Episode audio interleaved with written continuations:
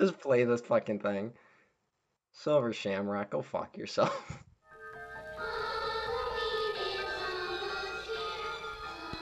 You don't really know much about Halloween. Halloween. The barriers will be down between the real and the unreal. I do love a good joke, and this is the best ever. A joke on the children. I'm glad you'll be able to watch it. You've got to believe me. They're going to kill us. All of us. Stop it.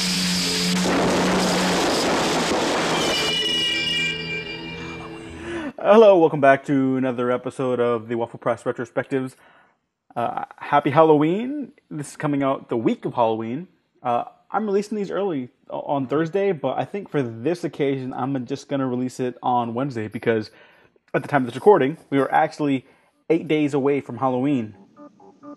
Eight more days to Halloween, Halloween, Halloween. Eight more days to Halloween, Silver Shamrock. Eight more days to Halloween, Halloween, Halloween. Eight more days to Halloween, Silver Shamrock. Hey, and you people in the future know that Diego did not, in fact, meet this deadline, and that the episode was released sometime in November. Well, so far, pretty They're good. pretty good this but- time. Yeah, yeah, yeah. We're here to talk about Halloween 3, Season of the Witch. We're following up uh, the uh, Halloween 2, which was direct, not directed by John Carpenter. Uh, this is the last of the original Halloween films to be shot by Dean Cundey, who I have made clear that I am a big. They were both yes, big fans he of. will be sorely missed. oh God, will There's a, he? there's a bit of a whiplash the moment he leaves. Yeah. Um he shot this and the thing within like the same year, I believe, which is like god damn. Two movies that apparently no one saw. no one saw, but Although I don't know if that's actually true. I, I don't know if that, that's actually true about Halloween 3, because I think it did make money. I just think it was so weird, no one really knew how to respond to it. yeah, it, uh, it didn't make as much as the previous two. But I mean like even Halloween 2 didn't make nearly as much as the first Yeah. one. Was down by like 50% or whatever. Which I mean like for back then still pretty good, but like, you know, would basically kill like all franchise momentum nowadays. Yeah, it definitely would today. This is the first film by director Tommy Lee Wallace, who would go on to direct Fright Night Part 2. They made a sequel in the 80s that's actually pretty good if you could track it down for like a thousand dollars, but uh, Yeah. because it's out of print. And the original television version of Stephen King's It, Yeah. Which I am actually uh, I, I like as much as the new one, which might be controversial to some people. But I- what the fuck do you know? I haven't liked any of the It adaptations yet.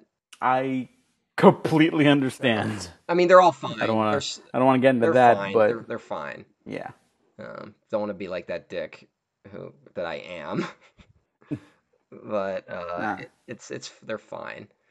Yeah. Would you say Halloween three is fine? Um, it's more than fine. It is good. A very solid good. Yeah.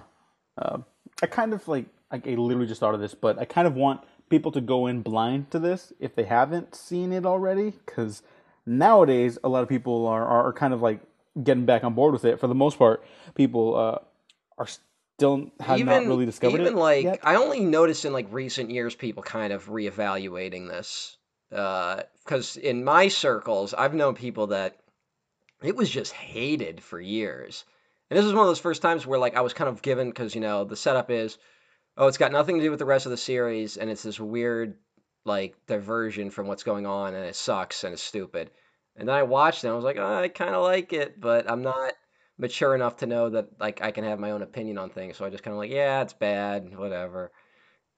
Yeah. But eventually, uh, I started realizing that I did really enjoy uh, this film.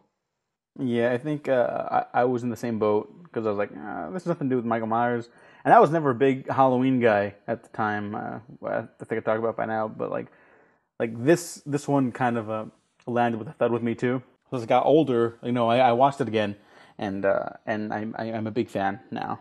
Maybe not the greatest. Uh, Yeah, I don't. I'm not sure. of the It's, it's not like an definitely unsung issues. masterpiece of horror, but it's a pretty fun movie, and it's it's it's fucking just weird as all hell. Yeah, I think uh, like I, I definitely I'll say I flat out love it, uh, but it, it it doesn't compare to like the first Carpenter one or anything. Fucking bizarre, man. It's honestly great for this time of year. Is all I wanted to say. Oh yeah, it's a perfect movie to watch for Halloween. If you can get on board with it being Halloween three and having nothing to do with the rest of the series, which really which you really It should. shouldn't be that hard to do. Just go. It's not a Halloween film. Yeah, it's just the season of the witch. Awesome. Here's a couple things that I thought of while watching this movie. It's a murder mystery. Kind of got some neo noir elements. Uh, there's a little bit of a invasion of the body snatchers in there. There's something about witchcraft. It's a conspiracy thriller. Uh, it's about corporate takeovers. Uh, about Disney. It's yeah. It's a fucked up version of Willy Wonka and the Chocolate Factory at one point. Uh, it's it's so weird. It's uh, computers are the new magic. Oh yeah, androids. There are android assassins in this. This is all the same movie. This is all one under one movie. This is all that happens. Yeah, it's it's there's so much in it, and none of it is treated with that much like like you know they kind of have that rule where like your movie's supposed to have one outlandish thing in it, and this movie has like seven, and none of them are treated as that outlandish, which just makes it even weirder. like I kind of think that works in the movie's favor, but it is just oh boy, buckle the fuck Yeah. up, kids. It's it's it feels like a Um, Goosebumps book. Oh, I told It does. It feels like a, what you always wanted the Goosebumps books to be, but they never were. it's just as kind of vicious as uh, the first two movies. Like it's not scary, really. Like I, I- don't think it's very, very scary. There's one moment where I'm kind of like, well, that's kind of creepy. it's got a it's got a fucking dark as hell ending. Oh yeah, Mm. I- it, it totally does. But I mean, like in terms of like the body count, it's just like it, it it's not very high. But when people die, it's like real awful, brutal Yeah. deaths. Yeah, people get uh there's a couple that were like I, there was one I thought was a little unnecessary, but um uh yeah, it's it's not it's you know, it's not a slasher film and I think that's maybe why it's such a weird turn for uh audiences these days. Yeah, and uh, it's a well-known fact that John Carpenter and Debra Hill didn't want to do Halloween two because they were like, They were kind of forced into fuck? it through lawsuits.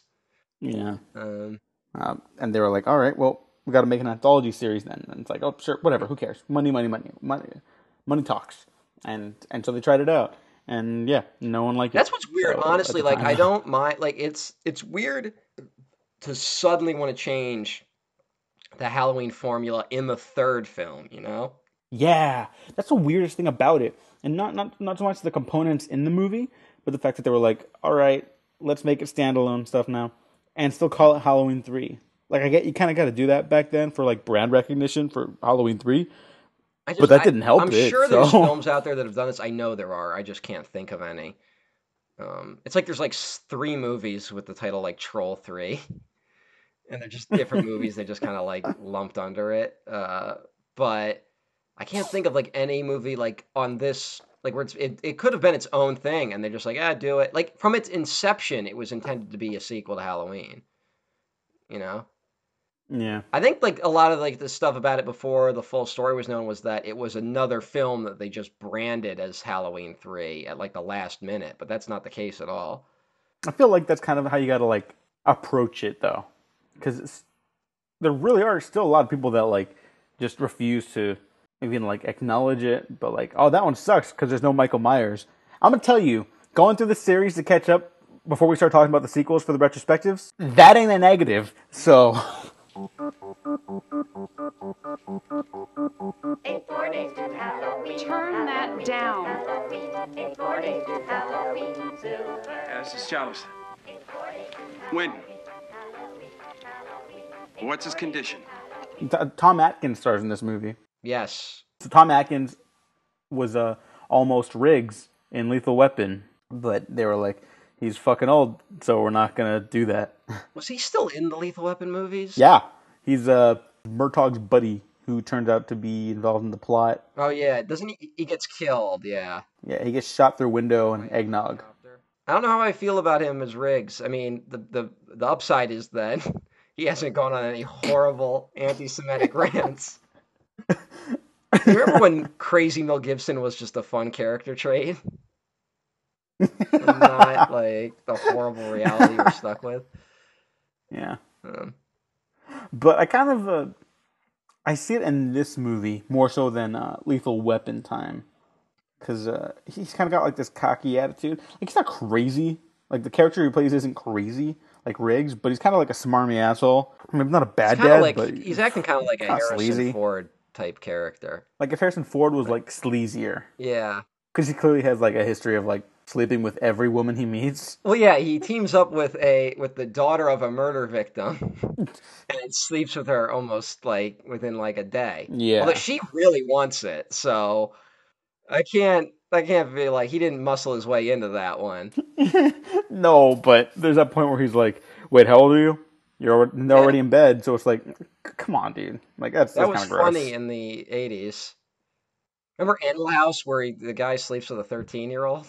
I've never seen Animal House. You never seen Animal House? No, no. I kind of feel like like I missed the boat on that one. Might be too late. Yeah. Just watch Belushi scenes. YouTube, Yep. thank you. I don't remember the, the co-lead's name, the, the actress. I really liked her in this. She has nothing to do She at really a certain point. Kind of just like she instigates the investigation, but who's kind of like already on it. Yeah. And it kind of feels like uh, the, the the movie would have more momentum if if if it was just a platonic relationship, even. Yeah, and she gives it the more momentum to get she she's why they go to the town. And like I don't think he would have gone there. He probably would have stayed in his lab investigating shit as a doctor, but she kind of pushes him to go to the town. But other than that, yeah, she doesn't really have much to do. Yeah. Uh, And like, uh, they, they plant that inkling at the beginning when he visits Deck's wife and kids. Or like, you know, like they're divorced, but maybe like he's not around so much. Like, yeah, he's a doctor, he works a lot, but then there's clearly like something more there to him. Like once he starts yelling at, she starts yelling at him on the phone later. It's like, um, he hasn't been the best dad. There's a history. So if it was like this platonic thing where he's kind of connecting with this other person's daughter and he learns to be a better father through that, that could have been kind of neat. You know, that could have been kind of interesting. He got kind of gets to reconnect uh, with another father figure. I I don't know. I'm, I'm glad that this kind of thing isn't happening as much in movies anymore. well, I, I wouldn't say it's not happening in movies anymore.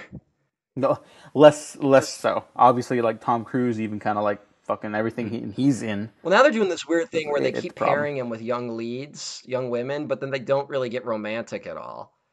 So it's just kind of weird. but whatever. It's like they uh, they know what they're doing, but they're like, no, no, no, we're not, we're not, we're not going all the way with it. See, they're not kissing anymore. Too many so, too you know. many screenwriters have been trained to write scripts that'll sell, so they don't know how to break the cycle yet. fucking save the cat bullshit. Um, we should mention that Nancy Loomis is in this, and she was in the first Halloween. Oh, and the original Halloween played on the television. Interesting moments like that, and the Halloween, like you know, music from Halloween shows up in this. Like, it's interesting because Tom, I mean, uh, uh, John Carpenter did some of the music for this. The main theme here from the beginning that comes back a couple times, and when the mystery starts taking off and stuff. That's that's Carpenter. Like that's clear cut Yeah. Carpenter, and uh, it's great. I, I'll play a little bit in the background while I'm talking over this, but uh, I, I really love this score a lot, and I think it's just as good as the first Halloween score. It's a little more uh, complica- complex, complicated, because the original Halloween's obviously just like do do do do do do do do do do do do do, you know. But it's got a there's a nice different Yeah. flavor to it. The opening of this is real cool. The computer graphics, uh, slowly making the pumpkin. Oh yeah, That's Yeah. where I said it gets the idea that computers are the new magic in this. That was the 80s, that like computers could do anything. Uh, so that we mix it with some dark arts, and then you get fucking Season of the Witch, I guess. Yeah. Um, unlike Halloween, this is the only Halloween movie to actively be about the season of Halloween, which I also like. You know, like that's not a negative to Halloween or anything, but uh, it it's it kind of makes it or tries to make the audience reevaluate their connection to Halloween. You're kind of like the uh, like the, there's an innocence to it, obviously with the kids going out trick or treating and stuff, like it's just a fun time. You know, kind of a like this corporation's kind of like taking advantage of that for nefarious purposes. Yes. That's that's fucking great. I think we need more stories like that nowadays for reasons. All of them. But yeah, getting back to that old that old time religion, getting back to those the pagan roots or the Celtic or whatever the fuck. Um, Yeah. So he's got a thing against the Irish. A lot of Irish stereotypes in this. Oh well, well yeah. Oh, Mr. Cochran. Oh, he got the best workers up at his factory. I guess we should probably describe a little bit of the plot. Well, Because should holy shit! we just start with the opening? Yeah, let's where do a- that. Where an old man is fleeing from men in suits with a Halloween mask in his pocket, and he is killed uh, after he kills one of his chasers, one of the assassins, and dies at a gas station um, with a silver shamrock mask in his pocket. And eventually, uh, this leads to a doctor and the old man's daughter to investigate the Silver Shamrock Corporation and what they might have had to do with the murders. Well, that's the setup. That's the setup, and it takes you a while. I mean, you can you can tell that there's something up with these Silver Shamrock masks pretty quick. Yeah, yeah. it- it's clearly not like uh like not just another corporate entity. There's like uh Something really strange go around, and they go to uh, the town of Santa Mira, which I, I believe is the name of the town in the original Body Snatchers film. like that's they're just straight up body snatchers. They're just ripping from it. It's a direct callback. Well, because this is very much like a Pod People movie. Oh, yeah. Uh, instead, but instead of Pod People, it's Clockwork Robot Men. like like sure, why not? Um, yeah, why not? Uh, that that's it's that is so outlandish that if if you can't get past that, you won't get into the movie. Yeah, that's fine. You know, like it's, some movies just aren't like some things just don't click for people. That- that's cool. One thing I was thinking about when I was when I was watching this, uh, I kind of at one point I had a hard time believing that these silver shamrock masks would be as popular as they were. You know, like they're it's a it's just a pumpkin, a skull, and a witch's mask. And kids are buying it and just putting it like over top of other costumes. I was like, why that wouldn't really work. And then I kind of thought, no, the '80s was like the first generation where like collecting that shit became like you know like the Boglins was like I think that started in the '80s, where it's like you got to collect things. and I and a big part of that is thanks to a good old uh, Ronald Reagan and deregulation as to what you could advertise to children in the '80s. So that's why you could suddenly start getting cartoons that were basically straight up toy commercials. and you get Transformers and He-Man and My Little Pony and all that shit. Uh, and so I I could see these masks being popular for like a hot minute, and that's the thing. They definitely wouldn't have lasted another year. Um, would have been a fad, but that don't matter. so Mr. Cochran, uh, the owner of the Silver Shamrock Corporation, who is a I guess we should just say it. He's a warlock who has stolen a piece of Stonehenge in order to make magic computer chips that go on the masks that when they're given a signal through the Silver Shamrock mask commercials uh, will turn kids' heads into bug and snake hives and then they'll kill their families. Because why not? a child's skull melts as all that shit pours out of it. Yeah, that's great. I love it. It's, uh, that kid, by the way, uh, the actor who played him apparently has grown up to be a very staunch anti-horror film person. hmm I saw him interviewed in one of the Halloween documentaries, and he was like, "It's sick that people like these kind of movies." it's like, what demented person came up with that? And I'm like, "Ah, fuck yourself. I love this shit." Best part Now I love that scene even more. Was when your head just caved in. I mean, it's fun for a movie. I, of course, I would not enjoy that in actual life. No, no, of course not. Um, but because that would be a very bad thing to witness. Yeah. Uh, I love Tom Atkins' character's reaction when he sees that on that little television screen, and he just like he just can't do anything but clench his fist Yeah. like close to his face. well, I just like his reaction because he's kind of like, "All right, this is my reality now. this is something that I'm now I now have to deal with. Um, the most ridiculous thing ever to happen." we should mention that uh, uh, Mr. Cochran, the owner of Silver Shamrock, is played by uh, Dan O'Herlihy, who uh, some people may know from Twin Peaks. Uh, he was on. He's in RoboCop. Everyone knows him in RoboCop. He's also in a movie called uh, Failsafe that I really like, um, and he's really good in this. Oh, he's he's great. He has one moment specifically later that I'll bring up when we get to it that I just adore. He knows this way of like you know being like friendly, but like he kind of having a crooked smile to him that gives him like a real wicked look, or like he can just tilt his head the right way. Um, it's great. Yeah, he doesn't overplay it too, which he could have easily have done with the role like this. Yeah, really, he doesn't like. He's not like yelling at all. He's just kind of like, "Oh, this is what I'm doing." Like, now you don't understand. I gotta, I gotta do this. Yeah, I, I- I don't think I've ever fully understood, as much as I love this movie, the purpose behind his plan.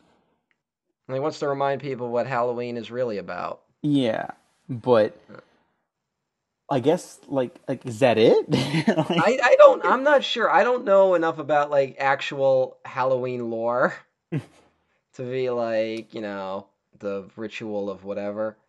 Sam Hain, Sam Hain is that is that this one? I think so because it was in Halloween too, also right? Yeah, it's written on the wall? was in two. I guess it was the same thing in this. I'm sorry for not remembering. No, no, no, it's all right. So I don't know uh, the I don't know the details of what that is all about, but apparently this the hills ran red with blood the last time it happened. Um, so might as well do it again. Uh, I don't know witches. You never witches. They they tend to not make a ton of sense. you brought up an interesting point in Halloween too with um, the jack o' lantern revealing like a skull. So like you kind of uh, asked if it was like maybe about how these fairy tales and stuff have like a, a darker the, the folklore has like a darker meaning behind it or something like that. You know, like the harsh, grim realities of like that fantasy. And for that movie, I still don't know if that's what they were trying to do, but maybe for this one, they took that idea and kind of ran with it. Well, it says something now that it's about these masks. That the masks are essentially the the evil of this film. That they're like these these tools. That something that's playful has now been not not just it's not just evil masks. It's like a marketed mask. It's a product. That Halloween's now a corporate product, and then now that's what's going to kill you. Um, it's basically you know I, it's probably a message about how you shouldn't you shouldn't corporatize everything. Yeah, like It- you're gonna it's not very subtle. yeah. but that's fine. I, I love it. Two more days to Come on, come on, come on. Halloween. What's the matter? What was that family's name? the, the Kupfers. I Yeah, think the they just have no idea. Not only what they're getting into, but like he's completely oblivious to like. Well, it's he's so enamored with the idea of the American dream. I mean, it's so depressing. Which is, I mean, it really is kind of a stab at the '80s a little bit, which is when all that American dream bullshit kind of came back. Mhm. You know, that you work hard. If you work hard, uh, you can rise up in the world. And it's like, see, Mr. Cochran, he started selling goofy tricks, and then he became rich. yeah, and- his wife says that, right? Um, she might have, and then she says something like, "God, there's hope for us yet," and like, Yeah, like actually praying to God. and it's like, I don't like that. Just shows how like warped this whole country is, where it's like God probably does not give a flying fuck about capitalism. it's like, hey, you made up those fucking dumb rules. and but it's like, little do they know that Mister Cochran's had witchcraft. on his side the whole time, and that's why he's. I mean, really, the people that sold us the idea of the American dream in the '80s were people that were already rich to begin with, and were afraid to lose their money. And that's kind of what is perpetuated to this day. Um, I believe the quote is that like there are no poor people in America, just temporarily embarrassed millionaires. Like that's kind of the attitude we have. And so, and that family like is like the living embodiment of that. Like they're just living in a Winnebago. It's just, you know, oh, say go like be on the move. Like they're entirely just cogs in the this other machine that they will never benefit from, but they're told that they're like an important part, and they're just fodder for this shit. Any movie that's undercutting Reagan Five stars. It's pretty fun. Pretty fun for me. This movie, there is actually a pretty, uh, a pretty direct call out of like Reagan era shit where we run into a homeless guy. Um, and he's like, I used to have a job, and then that Mr. Cochran came in. And it's kind of like, well, this is why you can never reason with like big Reaganites. Like their whole thing is like, I made so much money in the 80s, it had to have been good. And then, like, if you really look at the 80s, it's like, well, the reason why half the country made a ton of money is because we impoverished the other half.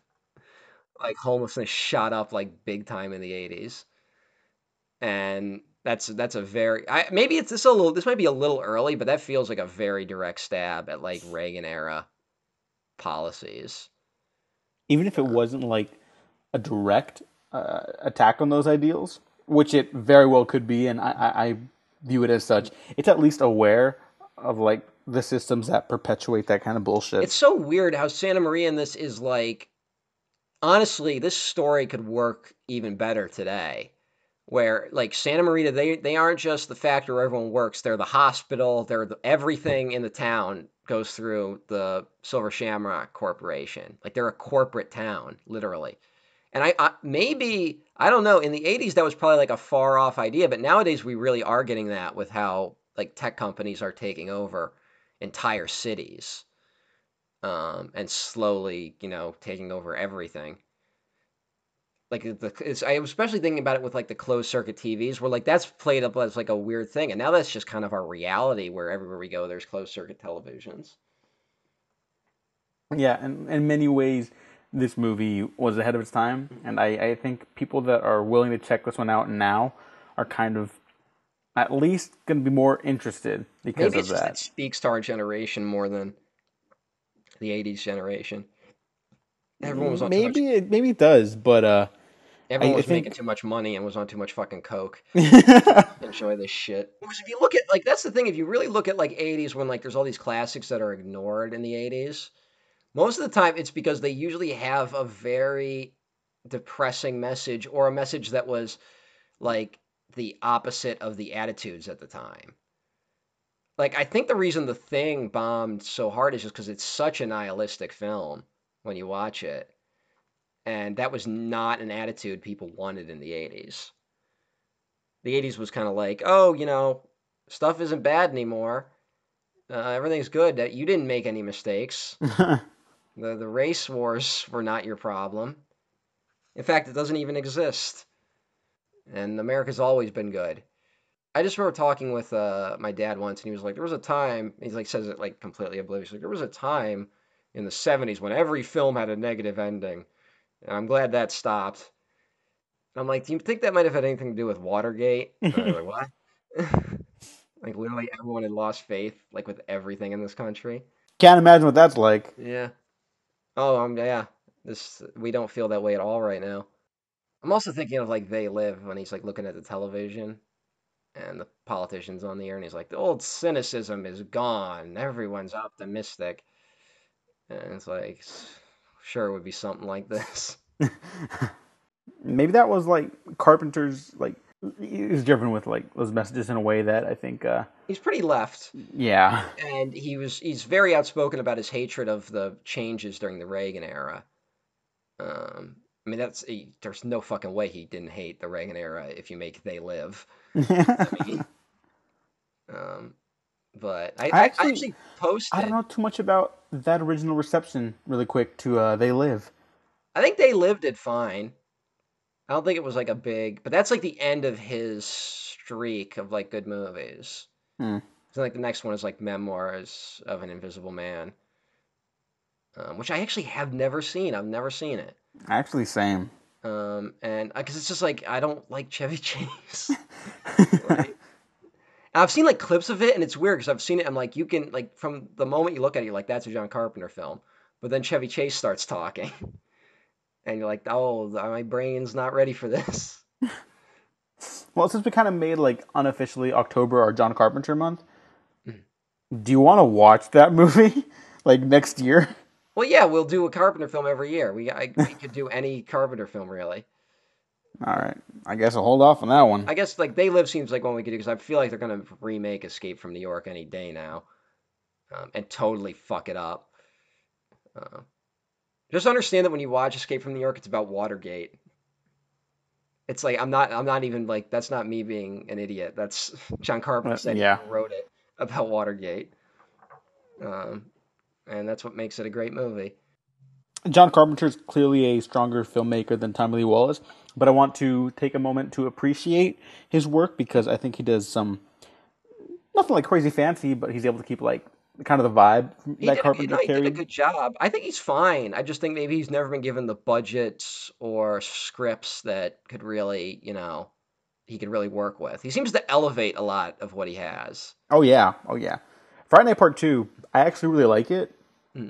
Uh, no one else on the planet has seen it except for like five people. I'm shocked it's out of print. I, did not know it was out of print when you mentioned that. yeah, yeah, it's it's it's just like impossible to track down right now. Is so it like, sorry. is there a rights issue or is it just? Uh, I just think that uh, who whoever was funding it didn't make any money off it until they kind of just like brushed it to the side. Like it made like almost no money. Yeah, I think it, uh, it bombed. It bombed really hard, and I, I don't know. I, I I don't know the full story behind that. I I got to look into that because I really like that one. They did remake Fright Night. I'm surprised they didn't like try to like release it around then. Remember when they remade Fright Night and it just fucking sucked? I don't remember it. I remember watching it. I don't remember anything besides Colin Farrell. Colin Farrell's in it. Um, Oh, and David Tennant. McLovin's in it. Oh yeah. Oh, not, and, not, not uh, crazy. And I, like that actor, but no, And, that was and weird. Chekov, rest in peace. Didn't work. Um, Oh yeah. Oh, Yeah. great guy. Um, I just remember there's a really awkward scene that was very clearly improvised, like comedy. Like they like the director just left it in, and it was like like it felt like a joke out of Superbad, and it like totally. I just remember that being really awkward, and that's like, and but hey, it's the only thing I fucking remember from that movie.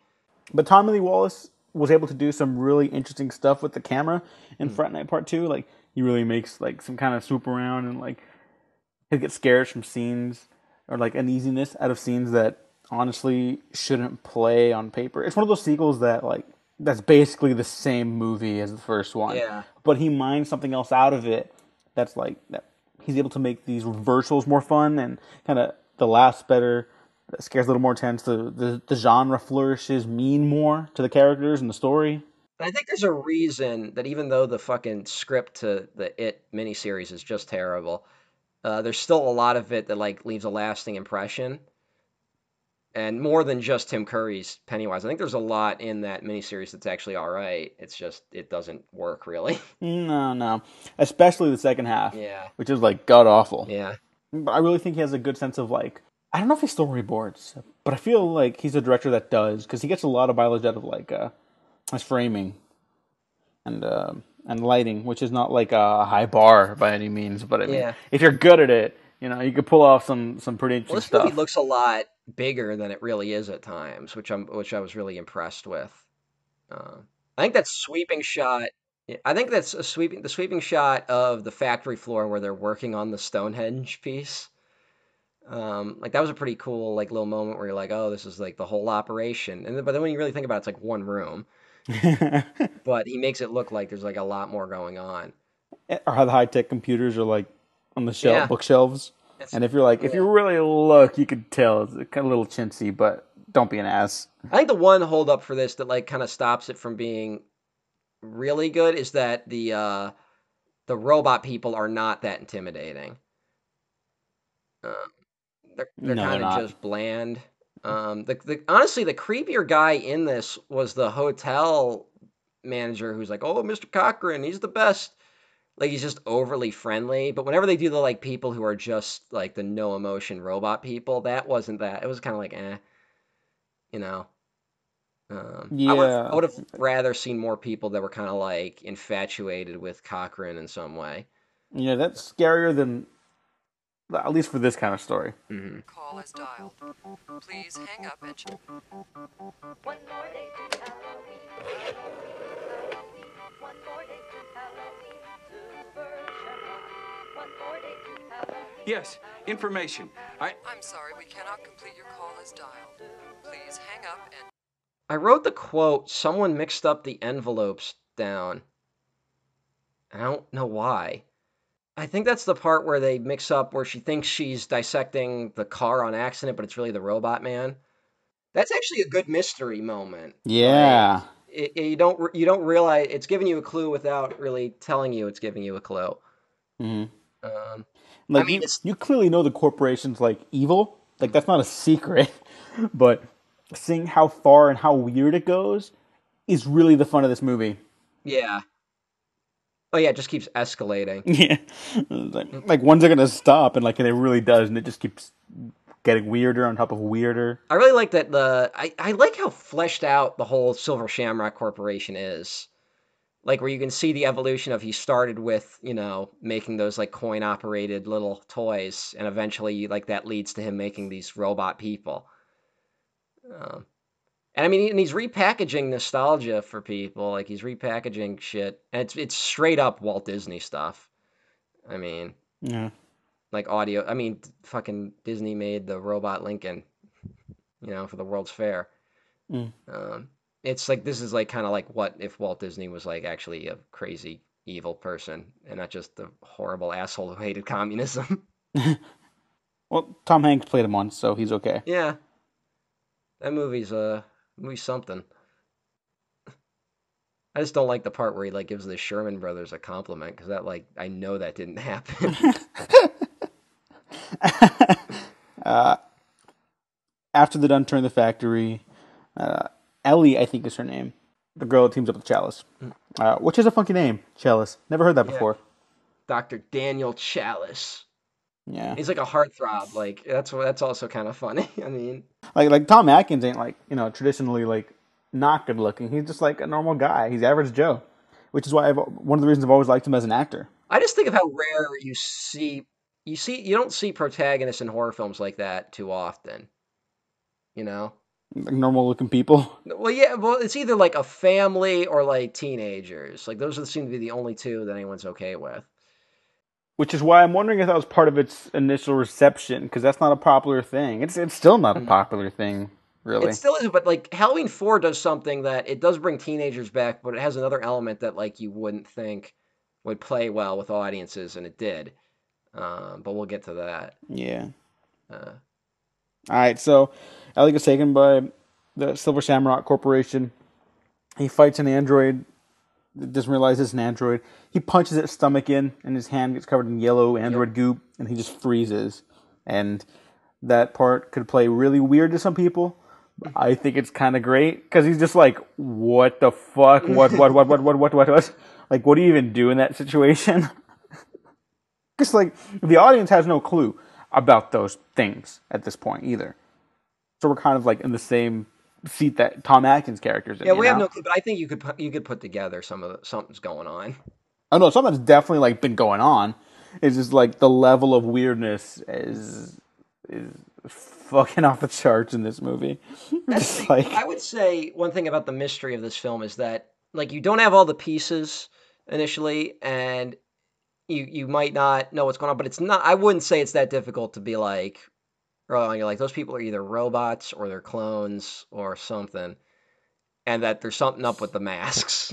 'Cause, I mean, that's literally all it could be. That's the only problem. There's no like red herring.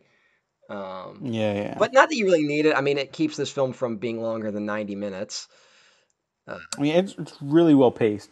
I think Yeah. it's really well paced. Well, it's a get in, get out movie. It's a good, like I said, it's a good watch it Halloween night. You know, um, get some friends together, get fucking high as shit off candy corn, just fucking down that shit, and watch Halloween three, season of the witch. Yeah. And there's really no like attempt at like hiding that the masks are clearly evil because like like the the woman who's staying in the hotel room, motel room next to them mm. finds that thing and starts tampering with it and then her face gets melted off and Yeah, bugs are crawling out of That it. poor woman. Yeah, yeah, like that's that's fucked up, man. Yeah. And they kept between like that and like Ellie and Challis like going at it for the And first that's time. when she's like, "Did you like they're having sex?" And she's like, "Did you hear that?" And he goes, "Who cares?" Yeah, just like fuck.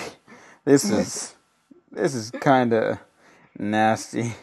yeah, Uh, but I don't know if that's like hundred percent great, but I, I kind of really dug that sleeve. I don't know. There could be an axe murder in the window, and I might be like, "Who cares?" Yeah, like I mean, I get that. I'm not trying to say I'd be much more mature in that situation. Well, I mean, like we're adults. You know, that's a grown ass man. That's like a fifty year old man by that point. Yeah, but you gotta most some, a lot of men in this country do not age out of their twenties. yeah, that's also true. It's an unfortunate reality of this nation, um, and that's why they're that's why they're all destroying this country right now. Actually, Big Halloween sequel about that. Hey, you totally could. Um, but uh, one thing I liked was that when the villain starts explaining, when Mr. Cochran starts explaining what the plan is, he kind of just starts laughing. And it's like he, it's not like a villain laugh. It's like he's laughing at the ridiculousness of the story. It's like just a, a nice little way to be like, yeah, we're all in on it. oh yeah, What the hell happens to the villain in this? uh, Cochran.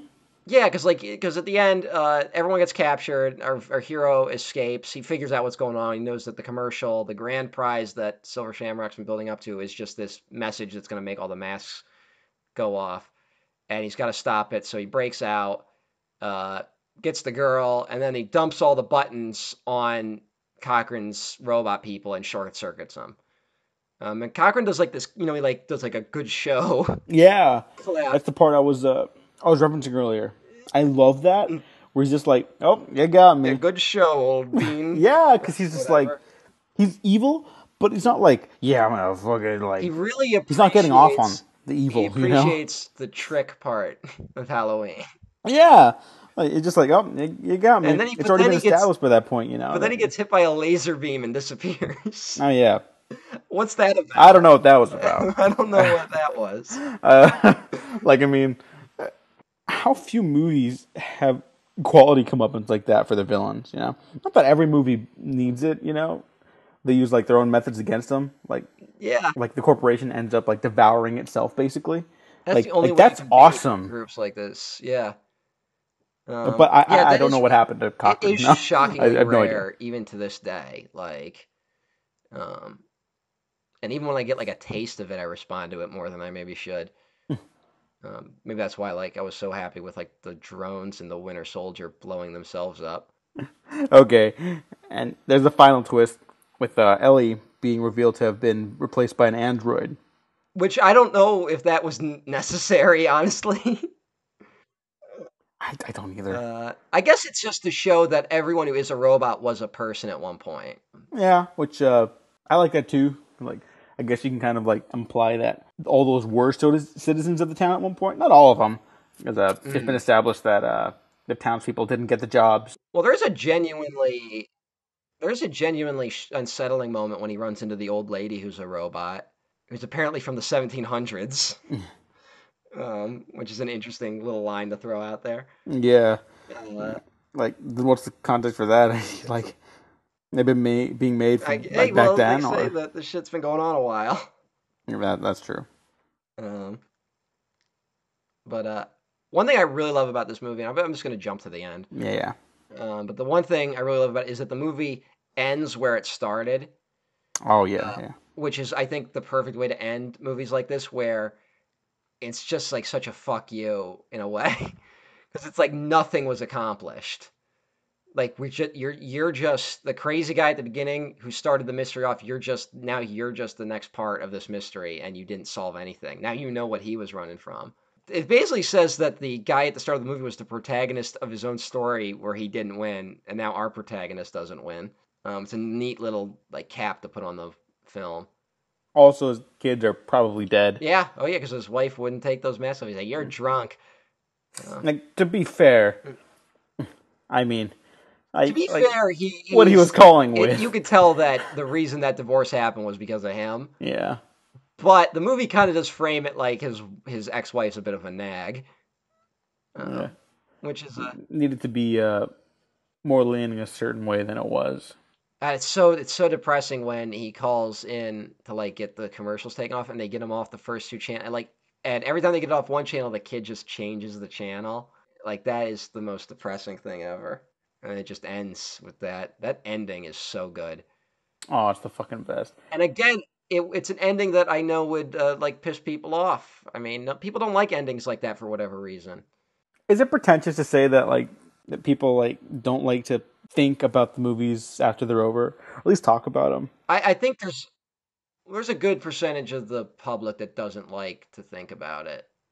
Um, they like to feel satisfied at the end, but they don't like to have been left with a question. I mean, I was I had a conversation with uh, grown ass men about three weeks ago, and all of them were deeply against the idea of movies ending ambiguously. Jesus. And like, the, yeah, like, oh, that's there's a gen there's people that are just like, no, I need my answers. Like, none of that ambiguous shit. And but then like they'll also be like, I like The Shining. And it's like, well, that is the most fucking ambiguous ending ever. it's like I don't think people know what they mean when they say that. I don't know. I, I just think most people don't look at their art critically, which I'm not like saying like ah these morons. I just people don't have fucking time. Like I just I mean I saw that new I saw the new Halloween spoilers. We're recording this after that has come out. That is a pretty clear ending, but because there's not like of like obvious like staple at the end of it, I there were some people in the audience you could tell were annoyed. I, I saw it twice. I've seen it twice, and one audience clapped at the end, and the other audience was like, "That was bullshit." um, at least I was I heard I was around a couple people who were like that. So I don't know. I, I don't know what people are looking for in movies. Because um, I feel like if you give people what they want, they're not going to like it anyway. Because I feel like the of the Marvel films have essentially been giving audiences exactly what they want, and people really are angry about Marvel films. Even though I think uh, kind of the movies have been getting significantly better because they give you something to talk about after they're over. Well, yeah, I would say like, they had like a three like punch. Like they had like Guardians two, uh, Thor Ragnarok, and Black Panther were all like really good. And even then, yeah. all of those movies all have something about them that like stops me from going like that was a great movie.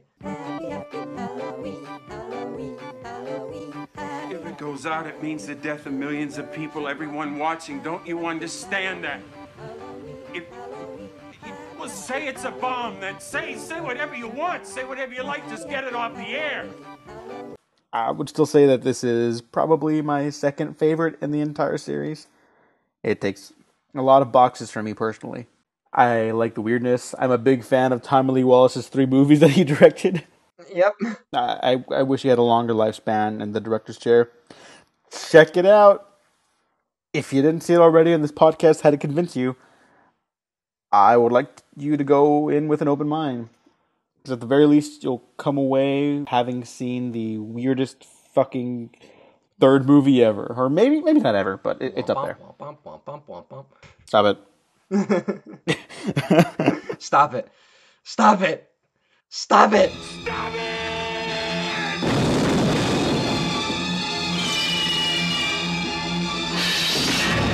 Halloween 3, Season of the Witch, the night no one comes home.